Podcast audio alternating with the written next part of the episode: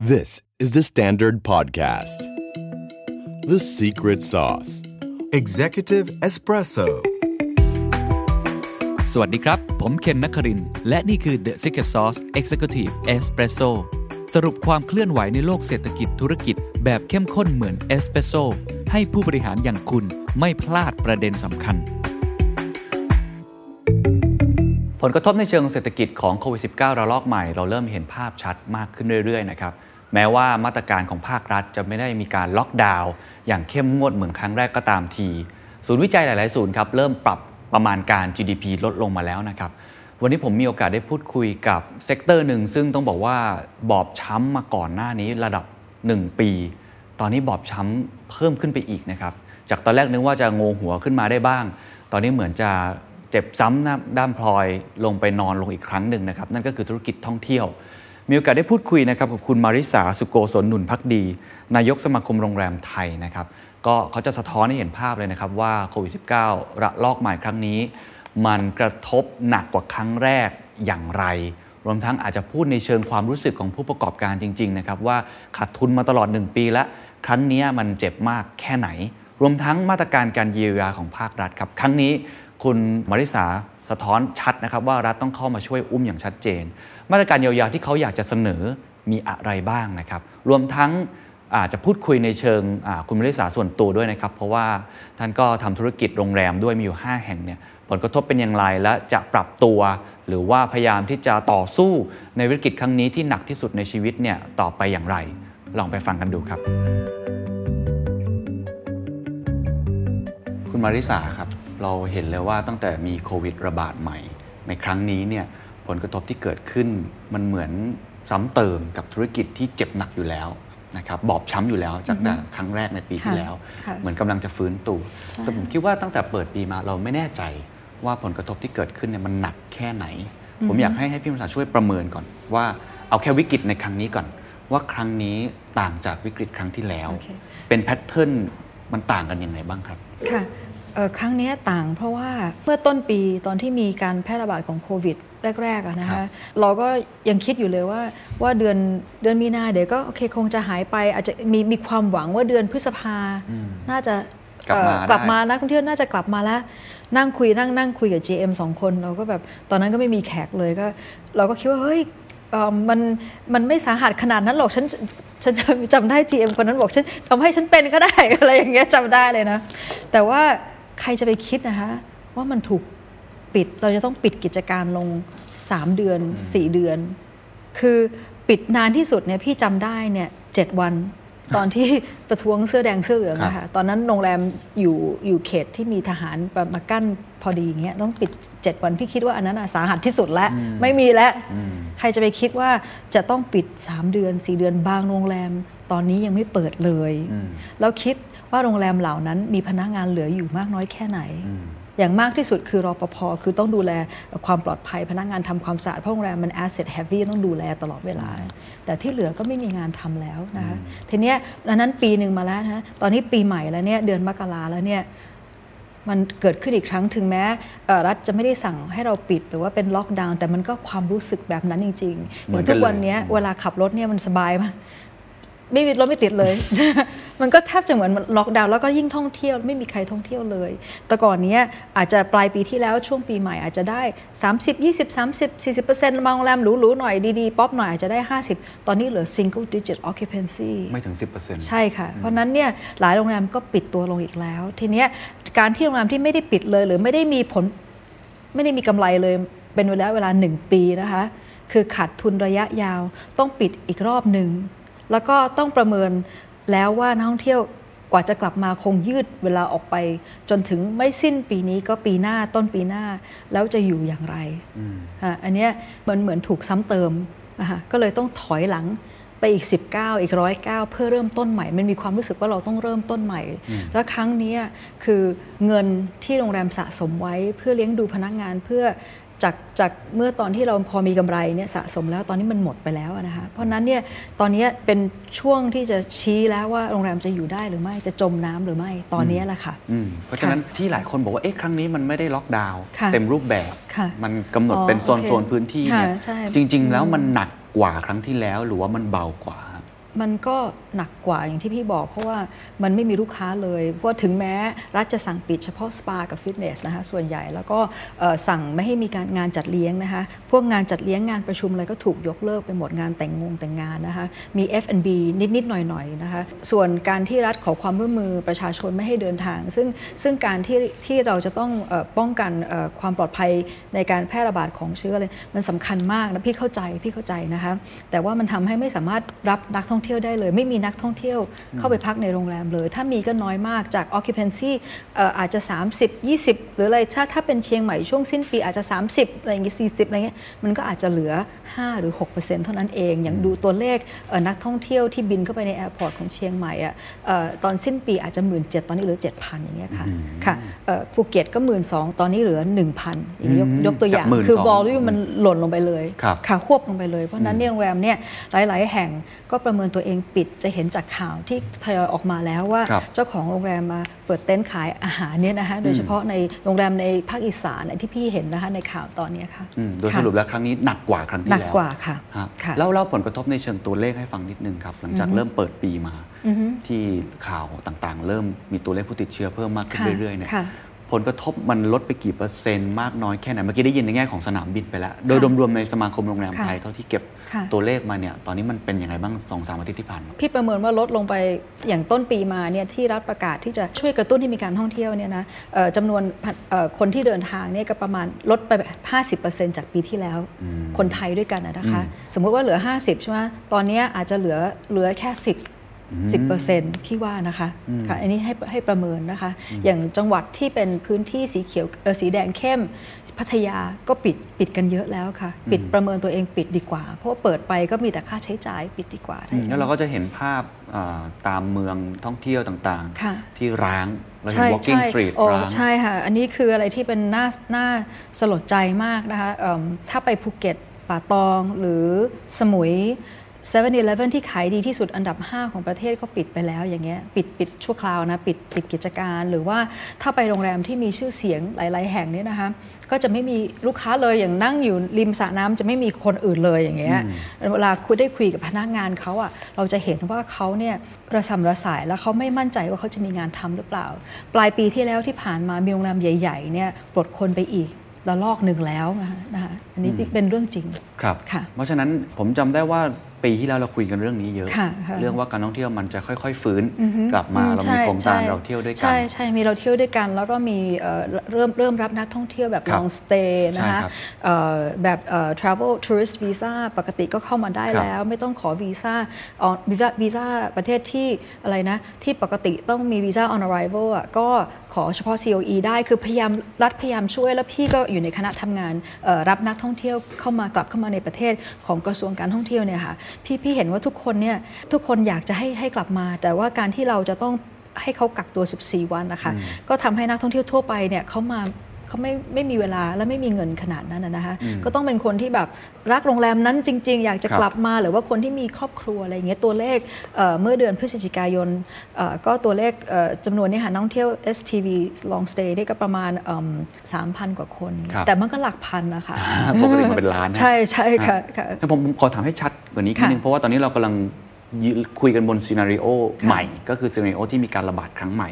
คือถ้าเราคุยกันบนซีนารีโอเดิมเนี่ยผมว่ามันเริ่มงงหัว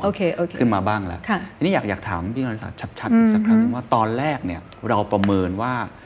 น่าจะเป็นยังไง แต่พอมีการระบาดครั้งใหม่มาเนี่ยเราปรับการประเมิน ตอนนี้เป็นยังไงบ้างผลกระทบที่จะเกิดขึ้นต้องปลดพนักงานเท่าไหร่ปิดไปเท่าไหร่ หรือว่ารายได้มันจะเป็นยังไงมันต้องปรับหมดถูกไหมครับตอนแรกเนี่ยประเมินว่า เวลาเราคุยคุยกันว่าเราจะทำบัตเจ็ตยังไงปีนี้ก็ประเมินว่าน่าจะ best scenario คือกลางปี คือจูนเป็นต้นไป Q3 เป็นต้นไป worst case scenario คือ Q4 แต่ตอนนี้ประเมินดูอีกอีกรอบหนึ่งเนี่ยอันนี้อันนี้มันมีมันมี uncertainty มีสิ่งที่เราประเมินไม่ได้เยอะมากนะคะโดยเฉพาะเรื่องของวัคซีนเราไม่รู้ว่าการที่เราได้ฉีดกับการที่นักท่องเที่ยวได้ฉีดเนี่ยมันจะทำให้มีการ flow มากมากน้อยแค่ไหนเราเราไม่รู้จริงๆ เพราะว่าตอนนี้วัคซีนมี ข้อจำกัด เพราะว่าคนที่ฉีดไปแล้วเนี่ยอาจจะยังเป็น spreader ได้อะไรใช่ไหมคะอันนี้อันนี้อาจจะต้องต้องไปศึกษาอีกมันคือมันไม่มีมันมี uncertainty เยอะแล้วก็เลยมันก็เลยทำให้ประเมินยิ่งยากเข้าไปใหญ่นะคะแต่ว่าตอนนี้จาก worst case scenario Q4 เมื่อประเมินครั้งที่แล้ว ตอนนี้ประเมินว่า best case น่าจะเลื่อนไปปีหน้า นี่เบสเคสเลค่ะยนะครับค่ะคือ 2022 โอ้แสดงว่าทั้งนะคะ2021 ทั้งปีเนี่ย ใช่แทบจะเป็นศูนย์เลย เมื่อไม่นานมานี้ท่านผู้ว่าเอ่อแบงค์ชาติครับก็ลงบทความในมติชนอะพี่เพิ่งอ่านท่านก็พูดอย่างนี้ค่ะฮะนะคะอ่าเพราะว่าคนไทยเองเนี่ยพี่ไม่ไม่มั่นใจว่าคนไทยเนี่ยจะมีกำลังซื้อในการเดินทาง แล้วพี่พี่ก็สงสารที่เราต้องพึ่ง เหมือนกับเหมือนกับต้องต้องเอาภาระ ความอยู่รอดของโรงแรมไปอยู่ในนักท่องเที่ยวไทยอะค่ะเพื่อความพี่พี่ไม่อยากให้เป็นอย่างนั้นเพราะครับคิดพี่คิดว่าถึงแม้จะมีรัฐจะสนับสนุนเงิน แต่พี่คิดว่าคนก็อาจจะควรจะออมเงินไม่ใช่เที่ยวอืมใช่ไหมคะเพราะเพราะว่าเศรษฐกิจมันไม่ดี และครับเศรษฐกิจโลกไม่ดีอะไรอย่างแล้วเงี้ยผมว่าอันนี้ะอันนี้เป็นความแตกต่างอย่างหนึ่งที่อาจจะอาจจะให้พี่มรสาช่วยค่ะฉายภาพค่ะคือครั้งนั้นเนี่ยตอนที่เราล็อกดาวน์ไปตั้งแต่ค่ะเดือนประมาณเมษาพฤษภาช่วงนั้นนะปีที่แล้วเนี่ยค่ะพอเปิดกลับมาเนี่ยโหโรงแรมยอดเต็มที่อยู่ใกล้กรุงเทพเริ่มกลับมาอ๋อถูกไหมค่ะใช่มันมีอันนั้นเพนอัพดีมานมีใช่กำลังซื้อใช่ใช่แล้วก็เลยใช้โครงการเนี่ยเราเที่ยวด้วยกันเพื่อกระตุ้นอืมอืมแต่ครั้งนี้ที่พี่มรสาพูดน่าสนใจคือว่ามันต่างกันตรงที่กำลังซื้ออะมันไม่ได้มากใช่เหมือนครั้งที่แล้วพี่คิดว่ามันน่าจะเป็นอย่างนั้น เพราะว่าหนี่ครัวเรือนก็อาจจะเพิ่มขึ้นคนคนตกงานมากขึ้น คนไม่รู้อนาคตของตัวเองก็ต้องประหยัดต้องออมพี่พี่คิดว่าอย่างนั้นอันนี้อืมคิดพี่ประเมินเองพี่ไม่ใช่นักนักเศรษฐศาสตร์พี่ครับคิดว่าอย่างนั้นแต่ที่คุณเคนบอกปีที่แล้วที่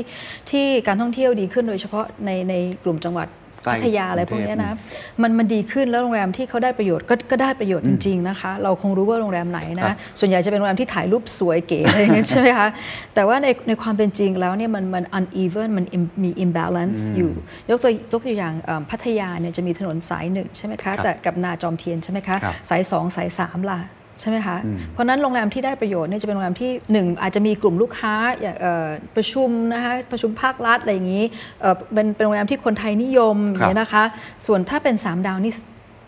ยากเลยใช่ไหมยากมากเลยเนี่ยสี่ดาวลงมาเนี่ยยากมากเลยแสดงว่าที่เราเห็นว่ากราฟมันขึ้นมาบ้างเนี่ยแต่ค่ะมันมีความไม่เท่าเทียมอยู่พี่ว่าเยอะมีกระจุกเป็นมีกระจุกอยู่เป็นเป็นครับกลุ่มๆพี่ว่าพี่ครับคิดไปตอนนี้สมาคมโรงแรมไทยประเมินยังไงนะครับค่ะถ้าเกิดว่าเราดูจากสถานการณ์แบบนี้ค่ะนะครับ ภาครัฐอาจจะยังไม่ได้มีมาตรการที่ตรงจุด แล้วปล่อยไหลไปเรื่อยๆมีระบาดรอบ 2 แบบนี้เนี่ยค่ะมันจะมีการปิดกิจการเพิ่มอีกมากเท่าไหร่ มีการปลดพนักงานอีกเป็นยังไงบ้างครับ คือเราเราได้ทำเซอร์เวยร่วมกับชมรม HR ของของในในโรงแรมเอ่อมีส่วนใหญ่จะเป็นโรงแรม 4-5 ดาวครับในกลุ่มที่เป็นเชน อันนี้ผลออกมาประมาณเดือนตุลาปีที่แล้ว โรงแรมเนี่ยลดพนักงานลงไปประมาณ 37%ของ work workforce เราประเมินว่าจากตอนนั้นถึงตอนนี้อาจจะลดไปอีกแล้วนะคะ ถ้าไม่มีไม่ทำอะไรเนี่ยอาจจะลดไปถึง 50%มีกรรมการสมาคมโรงแรมที่ไปเยี่ยมโรงแรมเยอะๆอะค่ะครับเพราะว่าเอ่อโรงแรมที่ขอรับมาตรฐานโรงแรมเอ่อที่เราสมาคมทำอยู่เนี่ยนะคะของมูลนิธิมาตรฐานโรงแรมไทยเนี่ยเขาลง on the ground เลยเขาจะเห็นเลยว่าโรงแรมเนี่ยหายไปเลย 50% คือโรงแรมโรงแรมทั่วไปอะปิดไป 50%หมายถึงว่าพนักงานพนักงานออกไปครับ50%ค่ะ แล้วในแง่ของตัวโรงแรมล่ะครับ ได้ข่าวว่ามีการปิดไปปิดใช่ไหมมีตัวโรงแรมเลขที่อยู่ในกลุ่มเอ่อจังหวัดที่รับนักท่องเที่ยวต่างชาติเป็นหลักครับเอ่อเช่นภูเก็ตสมุยกระบี่พังงาเขาหลัก พวกเนี้ยไม่ได้เปิดบริการประมาณ 80 75ถึง80ยังไม่ได้เปิดเลยนะคะอืมอืมอืมจะมีส่วนน้อยที่เปิดเปิดแล้วครับค่ะค่ะ อันนี้เราเอิ่มวันนั้นคุยกับคุณก้องศักดิ์อะนะคะครับเอ่อที่เป็นนายกสมาคมโรงแรมไทยที่ภาคภาคใต้ที่ภูเก็ตครับที่ภาคใต้ก็บอกว่าประมาณตอนนี้เปิดประมาณ 300 แต่ภูเก็ตเนี่ยอาจจะมีโรงแรมสัก 3,000อย่างเงี้อืยมนะคะถ้าสถานการณ์ยังเป็นอย่างนี้ต่อไปค่ะเห็นการนอกจากจะปิดกิจการแล้วค่ะต้องขายกิจการด้วยใช่ตัวเลขตรงนี้เป็นยังไงประเมินยังไงอ๋อนี่อันนี้พี่ พี่ไม่สามารถประเมินได้แต่เป็นตัวเลขอะนะคะ แต่ว่าพี่ขอแบ่งกลุ่มผู้ประกอบการครับเป็นเป็นสามกลุ่ม กลุ่มแรกก็คือพวกนายทุนใหญ่อืมนะคะที่ที่อาจจะเอ่อร่ำรวยมาจากธุรกิจอื่น ลงทุนโรงแรมเป็น investor อืมแล้วก็แล้วก็ให้ chain run อย่างเงี้ยนะคะเอ่อเขาอาจจะสายป่านเยอะหน่อยครับนะคะกลุ่มที่ 2 คือ independent operators เหมือนคนคนไทยด้วยกันที่เอ่อ ทำโรงแรมขนาดกลางอืมที่ทำมา 10 20 30 ปีแล้ว มีใจรักนี่เป็นอาชีพอะอืมนะคะมี passion ในการทำโรงแรม เพราะคนทำโรงแรมเนี่ยจะต้องอดทนมาก คือรวยที่รวยตึกใช่ไหมคะ แต่ไม่มี cash เพราะว่า cash เนี่ยต้องกลับเข้ามาปรับปรุงอยู่ตลอดเวลา เพราะว่าเราก็สร้างกันเป็นว่าเล่นเลยนะโรงแรม กลุ่มเนี้ยค่ะพี่ว่าเขาอยากจะทำเขาอยากจะสู้ แล้วเขาก็ไม่อยากขาย แล้วก็อาจจะมีบางกลุ่มที่ไม่ไหวแล้ว หรือเป็นเป็นนักเป็นโฮเทลเลียกลุ่มใหม่ที่แบบเอ้ยขายดีกว่า เอาเงินมาเที่ยวดีกว่า หรืออยู่สบายดีกว่าอะไรอย่างเงี้ยเพราะมันมีหลายหรือว่าพวกที่ไม่ไหวจริงๆเนี่ยก็ประกาศขายเยอะพี่ก็พี่ก็ทราบ แต่มันมีกลุ่มที่เขาอยากจะสู้ต่อออยากจะเก็บธุรกิจไว้อืมนะคะเขาแบ่งเป็นสามกลุ่มกลุ่มแรกนี่เขามีสายป่านยาวค่ะเขาน่าจะดำเนินการต่อไปได้ค่ะค่ะกลุ่มที่สองกำลังกัดฟัดสู้อยู่เต็มใช่ที่สู้ค่ะแต่กลุ่มที่สามนี่คือขายกิจการแล้วใช่ใช่ซึ่งค่ะเท่าที่ผมทราบเนี่ยอ่า ขายกิจการไปเนี่ยไม่ใช่คนไทยมารับซื้อด้วยเป็นต่างชาติค่อนข้างใช่เยอะคือก็มีข่าวทั้งทั้งเกี่ยวคนไทยซื้อกับทั้งต่างชาติครับนะคะก็ก็มีเอ่อกลุ่มนายทุนที่เป็นฟันด์จากจากต่างประเทศนะคะก็เคยติดต่อเข้ามาทางเอิ่มหน่วยงานรัฐครับหน่วยหน่วยงานขอแบบเวฟเรื่องภาษีอะไรพวกเนี้ยแล้วก็สมรัฐก็ เชิญเราเข้าไปพูดเข้าไปปรึกษาแล้วก็บอกอืมเราก็อยากให้อยู่ในมือคนไทย อันนี้แหละเป็นสิ่งที่สำคัญที่สุด เพราะว่าความเอกลักษณ์คือนายทุนต่างชาติเวลามาเขาเป็นนายทุนใช่ไหมครับเขาต้องมี return ใช่ไหมฮะบางทีเข้ามาเนี่ยเอาพนักงานออกเลยเปลี่ยนซ่อมเปลี่ยนแบรนด์เอาแบรนด์ใส่ 5-7 ปีกำไรขายทิ้งเป็นอย่างนี้จริง ๆนะคะเพราะฉะนั้นเราไม่อยากให้คนไทยให้ที่เป็นอยากให้พนักงานคนไทยอยู่อืมผู้ประกอบการไทยยังยังคงกิจการของเขาไว้ เพราะว่า อย่างยกตัวอย่างง่ายๆ ขอขอขออนุญาตครับอย่างเชิญครับอย่างโรงแรมเดอะสยามอย่างเงี้ยครับอาอาจจะเป็นโรงแรมหรูหน่อยแต่อย่างของน้อยน้องชายใช่ไหมเขามันเป็นเอกลักษณ์ของเขาอะมันเป็น feeling มันเป็น passion ของมีความเขาตัวมัตนของพี่น้อยใช่อยู่ใช่หรือว่าโรงแรมอันนี้อันนี้เพื่อพี่คิดออกพอดี แต่มันจะมีเยอะมากอะเช่นโรงแรม เอาเพื่อนพี่อะอยู่ทำหัวหินบ้านคือที่ดินของคุณพ่อคุณแม่มาทำโรงแรมเอ่อบ้านรักซักสุภาค่ะทำโรงแรมแล้วก็ด้วยใจรักนะคะ แล้วก็สร้างมาตอนนี้ 10 ปีแล้ว แล้วก็รู้จักลูกค้าลูกค้ากลับมาทุกปี พนักงานสร้างพนักงานช่วยกันอยู่ด้วยกันมานานเนี่ยหรือว่าแม้แต่เชนอย่างยกตัวอย่างคนไทยของอย่างสาลาสมุยนี่ของคนไทยสาลาอืมครับนะอย่างเงี้ยนะหรือ veranda อะไรคนไทยทั้งนั้นเลยนะครับ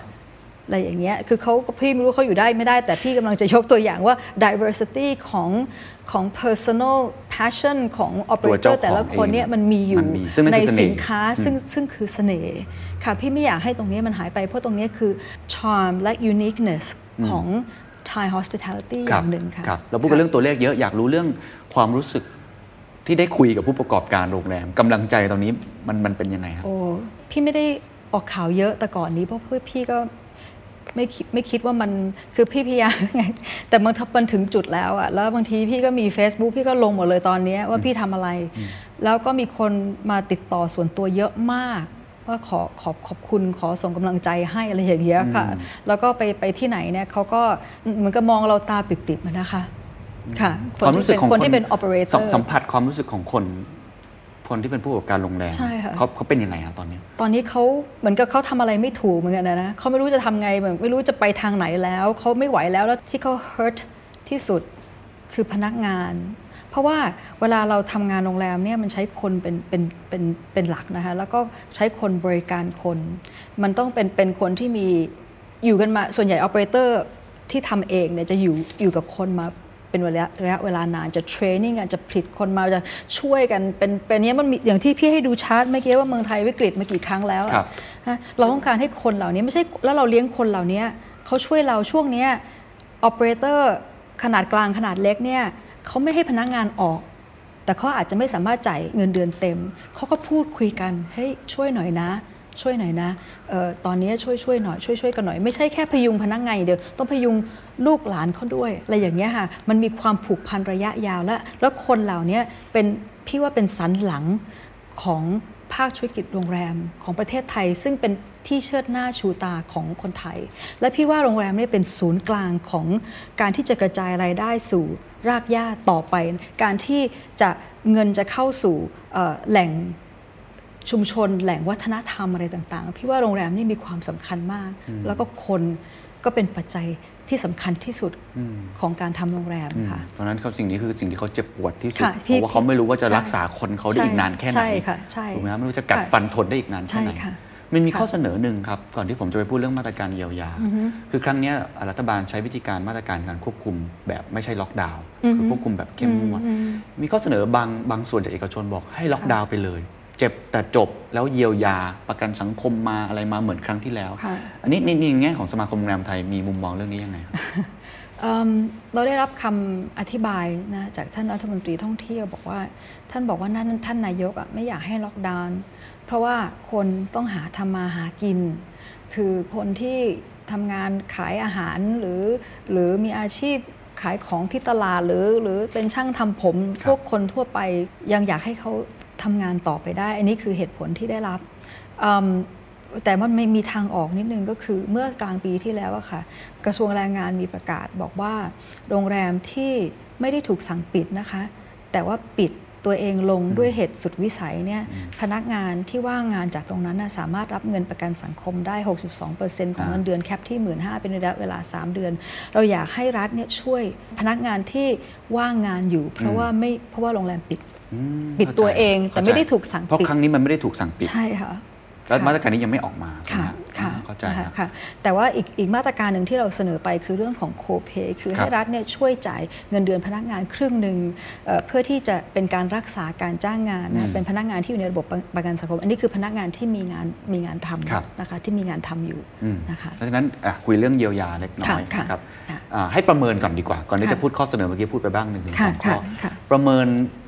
วันที่เราคุยกันเนี้ยเมื่อวานนี้เพิ่งอือฮึมีการเคาะออกมาจากค่ะจากคอรมอค่ะเป็นที่เรียบร้อยใช่ค่ะไม่ว่าจะเป็นมาตรการลดค่าน้ำค่าอืมไฟอืมอืมนะครับอืมช่วยค่ะในแง่ของถ้าแบงก์ชาติก็เห็นมีการยืดใช่หนี่ยืดดอกอ่าอะไรฮะไประดับหนึ่งอ่าฮะพักได้อ่าฮะเอ่อหรืออื่นๆเองก็ตามค่ะทีเนี่ยค่ะตรงนี้ประเมินยังไงคิดว่าช่วยไหมฮะเอ่อเท่าที่พี่อ่านคร่าวๆเอิ่ม ในเรื่องของค่าไฟอะนะคะเอ่อเท่าที่อ่านคร่าวๆ คือช่วยครัวเรือนมากกว่า ยังไม่ช่วยประเภทธุรกิจขนาดใหญ่ ซึ่งของในในการไฟฟ้าเนี่ยเราถือโรงแรมที่ถือว่าเป็นธุรกิจประเภทที่5อะไรเนี่ยคือต้องเจาะจงว่าประเภทที่อืม5ถึงจะเป็นการช่วยโรงแรมอืมนะซึ่งเราขอไปว่าถ้าเราจะต้อง suffer แบบเนี้ยระยะยาวอีก 1 ปีเนี่ยนะคะขอให้ลดค่าไฟไปเลย 15%อืม across the board 15%นะคะแล้วก็ลดค่า peak demand เอ่อของการคำนวณค่าไฟด้วย อันนี้สำหรับโรงแรมเพราะว่าเอ่อต้นทุนเนี่ยรองจากค่า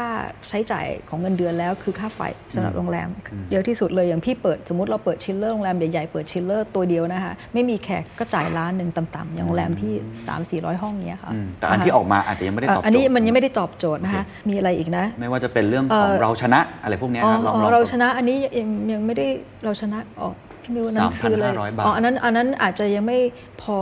คือเราก็พี่มันไม่ได้ช่วยท่องเที่ยวโดยตรงอะนะคะ ส่วนมาตรการเอ่อ soft loan อะไรต่างๆเนี่ยเอิ่มอันนั้นเนี่ยต้องไปดูเงื่อนไขอีกทีครับว่าเงื่อนไขที่เขากำหนดเนี่ยมันทำให้เอ่อผู้ประกอบการเข้าถึงยากง่ายแค่ไหนนะคะเอ่อตอนนี้เท่าเท่าที่พี่ศึกษาเนี่ยคือ soft loan ที่ได้เนี่ยสำหรับเอ่อธุรกิจโรงแรม SME เนี่ยก็คือได้เป็นเม็ดเงินที่แบบ ห้าเอ่อห้าล้าน 3 ล้าน 5 ล้านอะไรเงี้ยแต่ว่ามีหลายโรงแรมที่ต้องการมากกว่านั้น เราทำเซอร์เวยเนี่ยส่วนใหญ่จะต้องการมากมากถึง 50-60 ล้าน เราก็เลยขอไปขอ 60 ล้านต่อโรงแรมนะคะ แล้วก็ขอพัก ชำระเงินต้นและดอกเป็นระยะเวลา 2 ปีเอ่อแล้วก็คิดดอกเบี้ยที่ 2%แล้วก็พร้อมกันนี้เนี่ยขอให้โรงแรมขนาดใหญ่ ไม่ใช่แค่ SME แต่ที่อาจจะเป็นชื่อบริษัทเดียวแต่มีหลาย ๆ โรงแรมอะค่ะอาจจะมูลค่าทุนพี่ต้องอ่านเนี่ยครับเชิญครับห้าร้อยล้านอะไรอย่างเงี้ยนะให้เขามีโอกาสมีโอกาสเอ่อเข้าถึงซอฟ t ์โลนได้ด้วยนะคะอย่างที่พี่บอกคือซอฟ t ์โลนเนี่ยสำหรับคนที่เขาสู้ เพราะว่าคนที่เขาไม่สู้แล้วเขาไม่อยากเป็นหนี้เพิ่มหรอกค่ะอืมนะคือคือดังนั้นโรงแรมที่ไปขอนี่คือโรงแรมที่มีศักยภาพเขาคิดว่าเขาทำได้อืมนะคะแล้วก็อาจจะประเมินเอิ่มศักยภาพจากเอ่อ performance เดิมก็ได้ครับว่าเขาว่าเขาที่ผ่านมาเขาเป็นยังไงอะไรอย่างเงี้ยนะคะเอ่ออันเนี้ยคือสิ่งที่เราขอไป แล้วก็ที่รัฐบอกว่าเอิ่มจะให้สเอ่อเงินประกันสังคมสมทบครับ3%จนถึงสิ้นเดือนมีนานั่นก็อันนั้นก็ดีก็ดีแต่ว่าอันนั้นอาจจะยังไม่ อาจจะยังไม่ address ว่าที่เราขอไปในเรื่องของการช่วยเงินเดือนพนักงาน ซึ่งตอนเนี้ยคือเราได้นำเสนอจดหมายเอ่อถึงท่านนายกผ่านท่านรัฐมนตรีท่องเที่ยวครับพี่ทราบว่า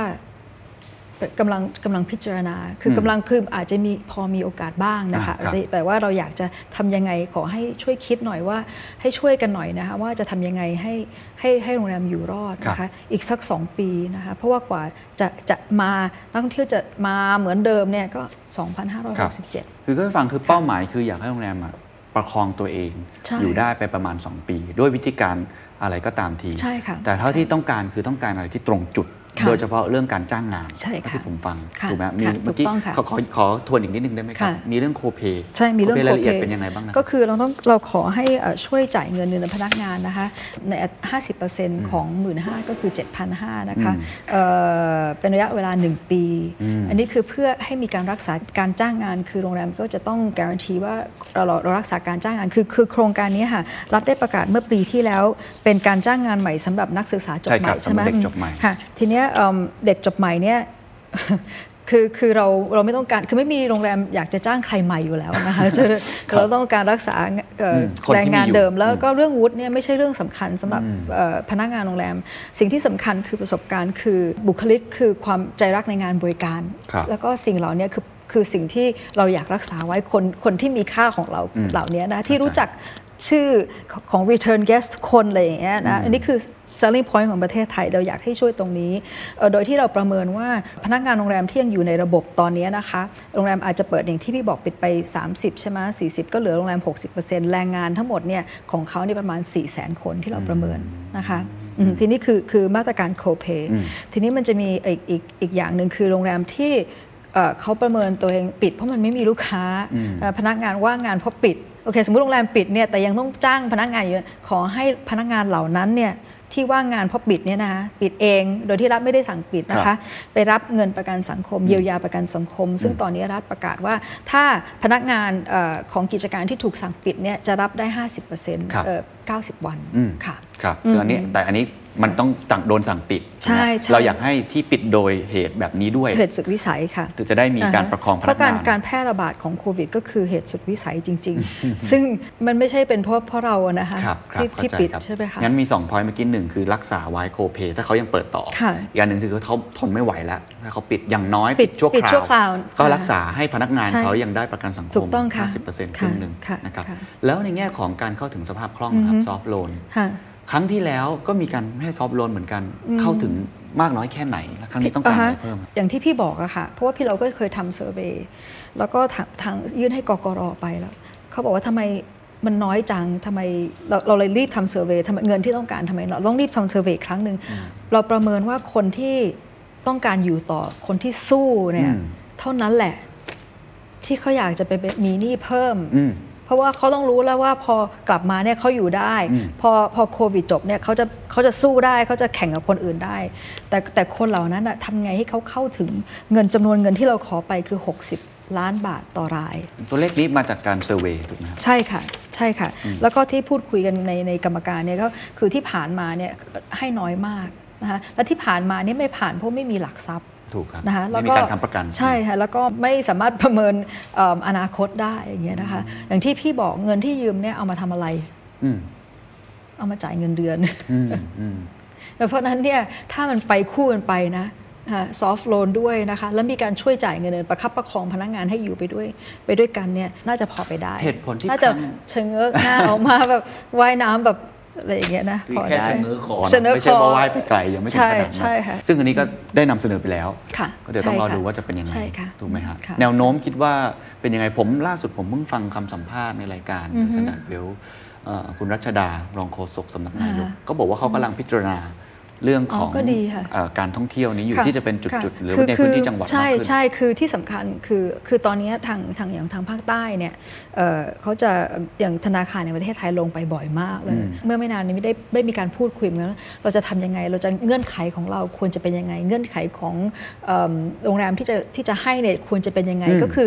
เอ่อรัฐเนี่ยทราบแล้วแล้วก็ได้ได้เคยพูดแล้วด้วยว่ามันจะต้องเป็นการช่วยเหลือแบบ sector specific ต้องเจาะ จงมาที่ภาคธุรกิจอืมโรงแรมหรือท่องเที่ยวอืมด้วยหลักการเนี้ยมันมันมันมีการ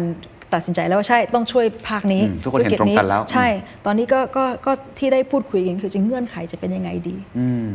นั้นอยู่ที่รายละเอียดของใช่เงื่อนไขอยู่ที่แล้รายวละเอียดค่ะครับก็ต้องค่ะรอดูต่อไปว่าจะเป็นยังไงค่ะนะครับค่ะทีนี้เอ่อภาพรวมทั้งหมด เราคุยกันไปแล้วในเรื่องของผลกระทบ ซึ่งค่ะซึ่งยืนยันว่าหนักกว่าครั้งแรกอืมอืมเพราะว่ามันยังบอบค่ะช้ำยังไม่หายเลยอือฮึในเรื่องของเยียวยาก็อาจจะต้องตรงจุดค่ะมากขึ้น แต่เริ่มเห็นแนวโน้มแล้วค่ะว่าจะมีการพิจารณาค่ะค่ะใช่ผมค่ะผมถามอีกอันหนึ่งค่ะเพราะว่าในฐานะที่พี่มรศักดิ์ก็เป็นผู้ประกอบการเองด้วยทำค่ะโรงแรมมาทั้งค่ะชีวิตเลยค่ะมีอยู่5 5ที่ใช่ไหมรับค่ะห้าที่เนี่ยอือฮึ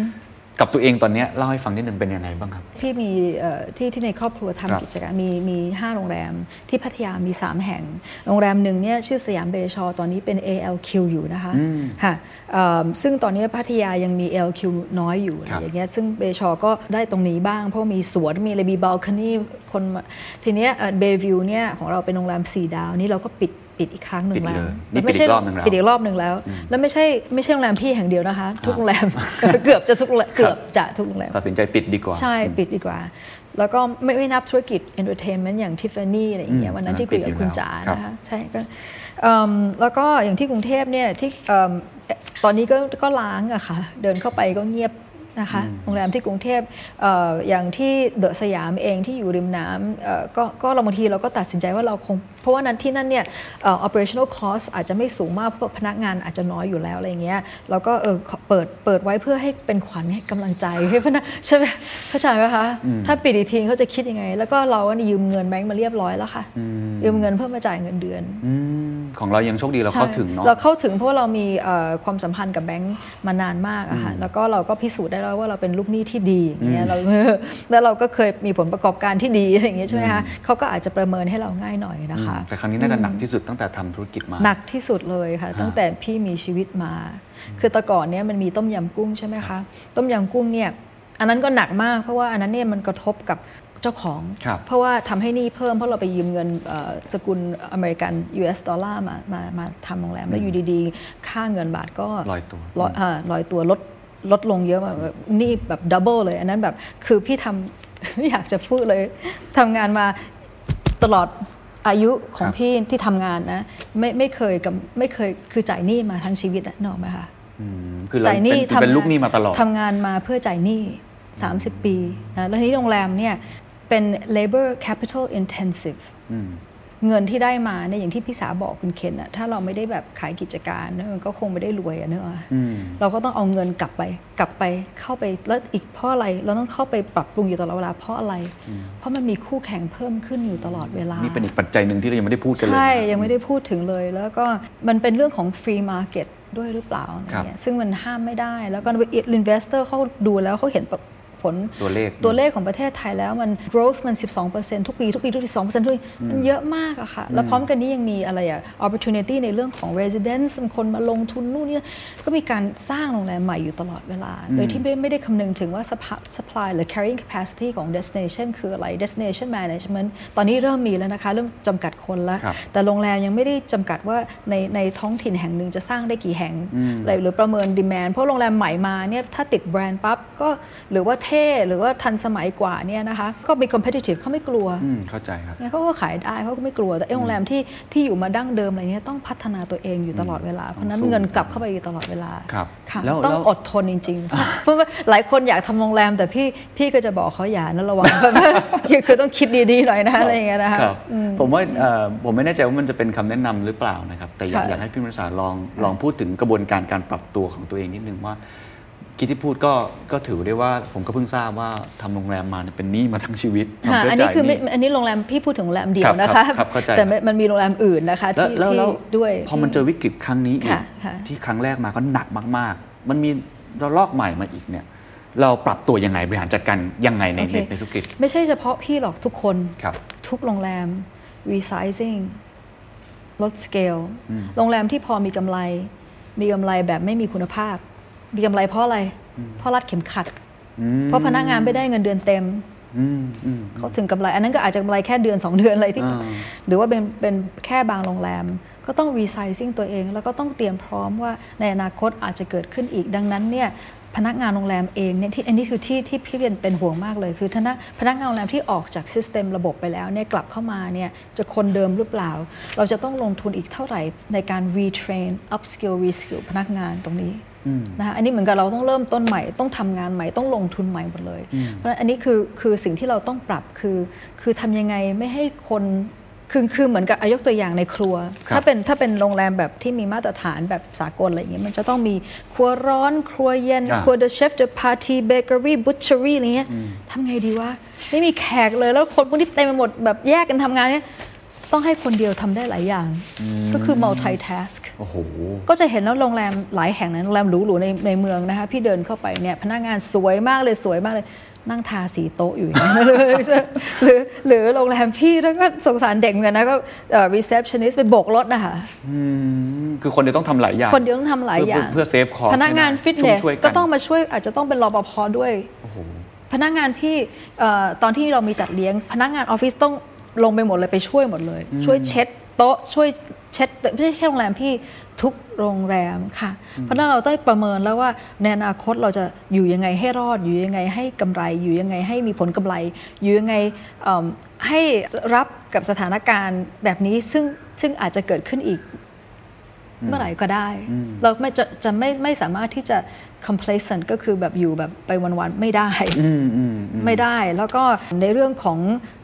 ดิจิทัลอะไรพวกเนี้ยนะครับใช่ซึ่งซึ่งซึ่งอันเนี้ยพี่คิดว่าเป็นอะไรที่เอ่อผู้ประกอบการไทยน่าจะ เพราะตอนนี้ในเมื่อมีคนไทยเท่านั้นที่เดินทาง เราก็สามารถที่จะกำทำดิจิทัลมาร์เก็ตติ้งเซลส์ whatever เนี่ยให้คนไทยตรงกับคนไทยได้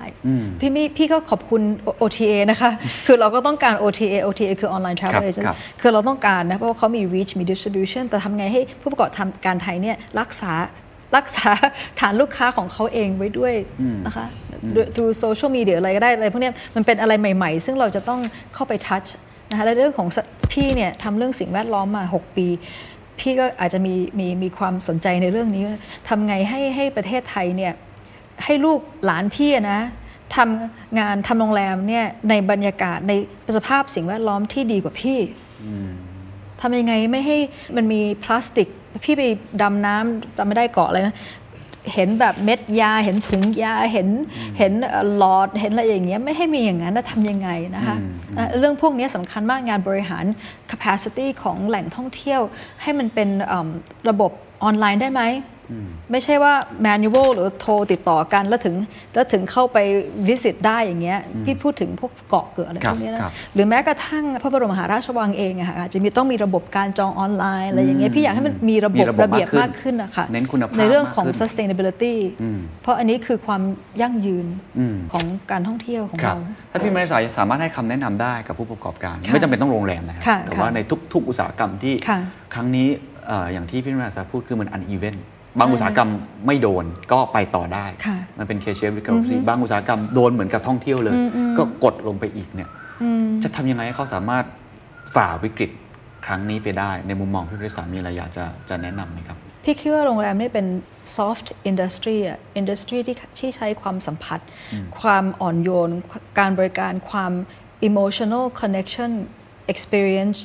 ที่สร้างให้กับลูกค้า เพราะฉะนั้นเนี่ยพี่คิดว่าความสัมพันธ์ที่ดีกับพนักงานเนี่ยต้องต้องต้องทำทำไว้ต้องคงไว้สร้างค่อยๆสร้างขึ้น แล้วก็ความสัมพันธ์ relationship ที่ดีกับลูกค้า เพราะว่าแล้วก็กับคนรอบข้างทั้งหมดแหละ เพราะว่ามันเป็นธุรกิจที่เราอยู่คนเดียวไม่ได้ เราต้องพึ่งพึ่งพนักงานพึ่งคน พึ่งลูกค้าต้องสร้าง relationship แล้วก็อีกอย่างหนึ่งคือเราต้อง flexible มากขึ้นนะต้องมีความยืดหยุ่นคือคืออนาคตเนี่ยเราประเมินไม่ได้ว่าจะมีอะไร แล้วก็พี่คิดว่าเอ่อการเดินทางในอนาคตเนี่ยมันไม่ไม่มีใครวางแผนได้ระยะยาวอะ่ะเพราะฉะนั้นเนี่ยต้อง flexible ในเรื่องของการอะไรต่างๆ การรับ การจองการต้องยืดหยุ่นมากๆยืดหยุ่นเลยต้องยืดต้องมีความยืดหยุ่นมากขึ้น หรือว่าเอ่อแล้วลูกค้าก็จะเป็นนายเราไปอีกนานเพราะฉะนั้นเนี่ยเขาต้องการอะไรต้องทำให้ได้อะอืมอืมต้องตอบโจทย์เขาให้ได้ต้องเป็นตอบโจท customer ย์ให้เขา centric ให้ได้สุดๆนะฮะใช่ค่ะอ่าประเมินยังไงครับ ตอนแรกผมเห็นหลายที่ประเมินประมาณอีก 3 ปี ถึงจะกลับมาเท่าฐานเดิมก็คือ 2019ใช่ของของสมาคมโรงแรมไทยหรือว่าของพี่มาริสาก็ประเมินประมาณปี 67นะคะถึงจะกลับมาเหมือนเดิมนะคะ แต่ว่ากลับมาเหมือนเดิมขอให้ไม่เหมือนเดิมได้ไหมอะอืมขอให้มีการควบคุมกำกับดูแลมากกว่านี้เอ่อแม้กระทั่ง Airbnb เอง พี่ก็อยากให้มีการ regulate คือการเอิ่มกำกับดูแลมีกฎเกณฑ์นะคะพี่ไม่พี่ไม่สู้กับ shared economy หรอกอืมแต่ว่าพี่อยากให้มีการกำกับดูแล ให้มันมีการแข่งขันที่มันแฟร์นะหรือว่าโรงแรมที่ ไม่ถูกกฎหมายทำยังไงให้ถูกกฎหมาย พี่ยินดีเลยเข้ามาคุยกันเลยอืมเราอาจจะไปไปช่วยแก้กฎหมายก็ได้ ถ้าคุณถ้าโรงแรมเหล่านั้นมีจิตใจที่อยากจะถูกกฎหมายจริง เราไปช่วยก็ได้ แต่พี่ต้องอยากให้มันมีโรงแรมที่อยู่ในระบบระเบียบมากขึ้นเพื่อเพื่อการแข่งขันที่เป็นธรรมพี่อยากให้เอ่อภาพลักษณ์ของการท่องเที่ยวไม่ใช่แค่สวยงามบนบน on the surface แค่ผิว แค่ผิว แต่ให้มันให้มันลงลึก ให้มันสวยงามไปจนจนข้างในถึงหัวใจและสายเลือดของการท่องเที่ยวด้วยครับนะคะครับก็เป็นความยั่งยืนมากขึ้นค่ะในฐานะนักธุรกิจที่ค่ะโอ้เมื่อกี้ฟังแล้วก็รู้สึกว่าน่าสนใจตรงที่บางคนอาจจะเพิ่งเริ่มเป็นหนี้ในตอนนี้อืมแต่แต่แต่ของพี่วนิสาเนี่ยบางโรงแรมเนี่ยเราเป็นหนี้เป็นหนี้มาตลอดเนี่ยใช่ค่ะเราปรับ mindset จิตใจหรือว่าวิธีคิดยังไงที่ทำงานเพื่อออ๋อเรามีวิธียังไง ง่ายมากเลยทำงานทำอะไรทำทำอะไรทำยังไงให้มีแรงใจในการครับทำงานพนักงานจริงนะ คือสาพูดแล้วสาอยากจะร้องไห้จริงๆนะสาแบบคือคนคนไทยน่ารัก คือในทุกเซอร์เวยนะเอ่อแม้กระทั่งเซอร์เวยของทททเนี่ยคุณเคนจะเห็นว่า ชาวต่างชาติที่กลับมาในประเทศไทยกลับมา เพราะเขาเพราะเขาคิดถึงคนไทยเขาชอบคนไทยจริงๆนะคะคือเวลาสาเดินเข้าไปในโรงแรมสาและสาเห็นพนักงานตาปิบๆและบางคน they're so damn nice อืมเขาเป็นรักเขามีกๆจิตใจที่งดงามจริง ๆ inside คนเหล่านี้คือคนที่ทำให้เรามีพลังทำงานต่อไป แต่น่าเสียดายที่วิกฤตครั้งนี้ ถ้าใช่เกิดค่ะเราไม่ยื่นมือเข้ามาช่วยเหลืออคนเหล่านี้อาจจะไม่ได้มีงานให้ทำใช่ต่อไป ใช่ค่ะอืมวันนี้ขอบคุณมากค่ะนรับค่ะค่ะขอบคุณค่ะรับสวัสดีค่ะสวัสดีค่ะ